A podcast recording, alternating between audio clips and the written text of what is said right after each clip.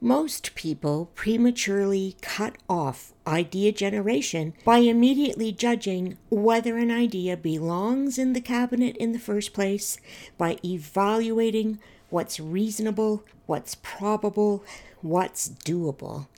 As a business coach, this is one behavior I must quickly help them unlearn for their own benefit.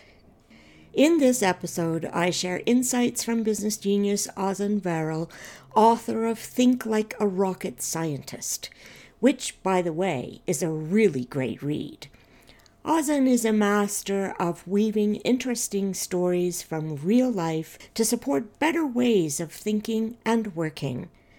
In this example of his writing I'm about to share, he explains why it's important to shut down your mind to be better at creating.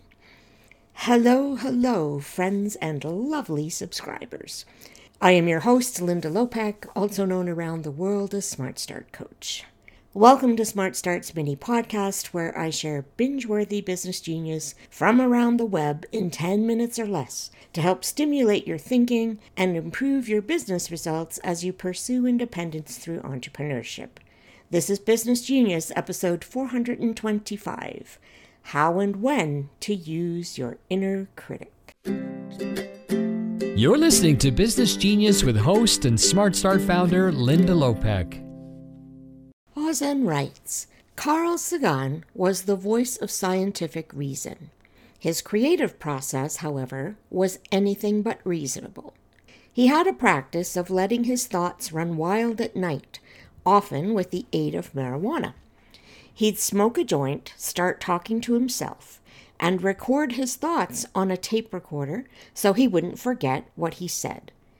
In the morning, he'd listen to the tape and examine his wild ideas from a more skeptical perspective.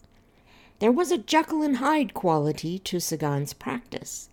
His rambling evening self had to convince his doubtful morning self that he wasn't out of his mind.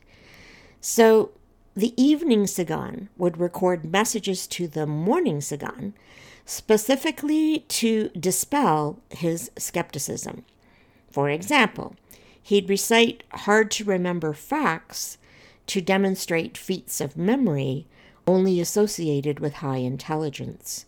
These facts generally turned out to be accurate. When this logic failed, Sagan would resort to intimidation.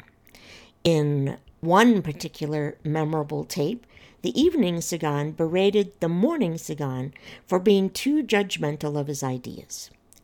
"Listen closely, you son of a bitch in the morning," he yelled to his future self in the tape recorder. "This stuff is real." You don't need controlled substances to emulate Sagan's approach. The key is to separate the idea generation phase from the idea evaluation phase, your evening self from your morning self. During idea generation, you must protect your thoughts from, well, you. If unconstrained, your inner critic will snuff out all seemingly unreasonable insights and crush valuable ideas while they're still incubating.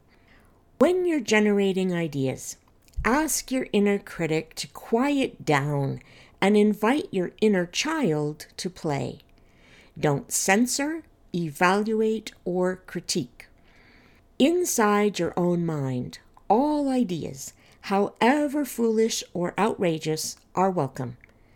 The goal is to leave them unjudged in the curiosity cabinet, where they can germinate as your imaginative inner child turns them over.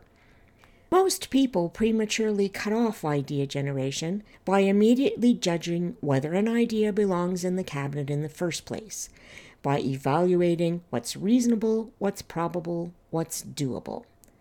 That's like driving a car while simultaneously pressing on the gas and brake pedals. No wonder you can't move. No wonder you get blocked.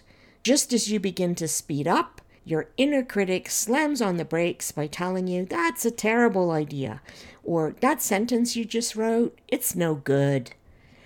This has been my observation too, which is why one of the first exercises in Smart Start involves creating idea islands populated without any judgment. Ozan goes on to explain why this is important to unleashing your creative thinking. The inner critic, like Sagan's morning self, serves a critical function, and its services will be needed when you switch from generating to evaluating ideas. But when you're still playing around with thoughts, put the inner critic in the back seat where it can't reach the brake pedal. In the end, creativity isn't about forcing ideas to come. Whether you realize it or not, ideas are already flowing in the depths of your subconscious. You just need to unblock obstacles that prevent their natural flow.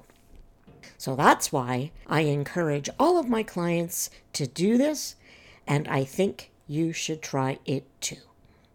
Until next time, this is Smart Start Coach Linda Lopeck, here to help you grow your business genius and love your work, whatever it may be. Join us. I'd love to help you build your dream. Find more ways to unleash your business genius at smartstartcoach.com.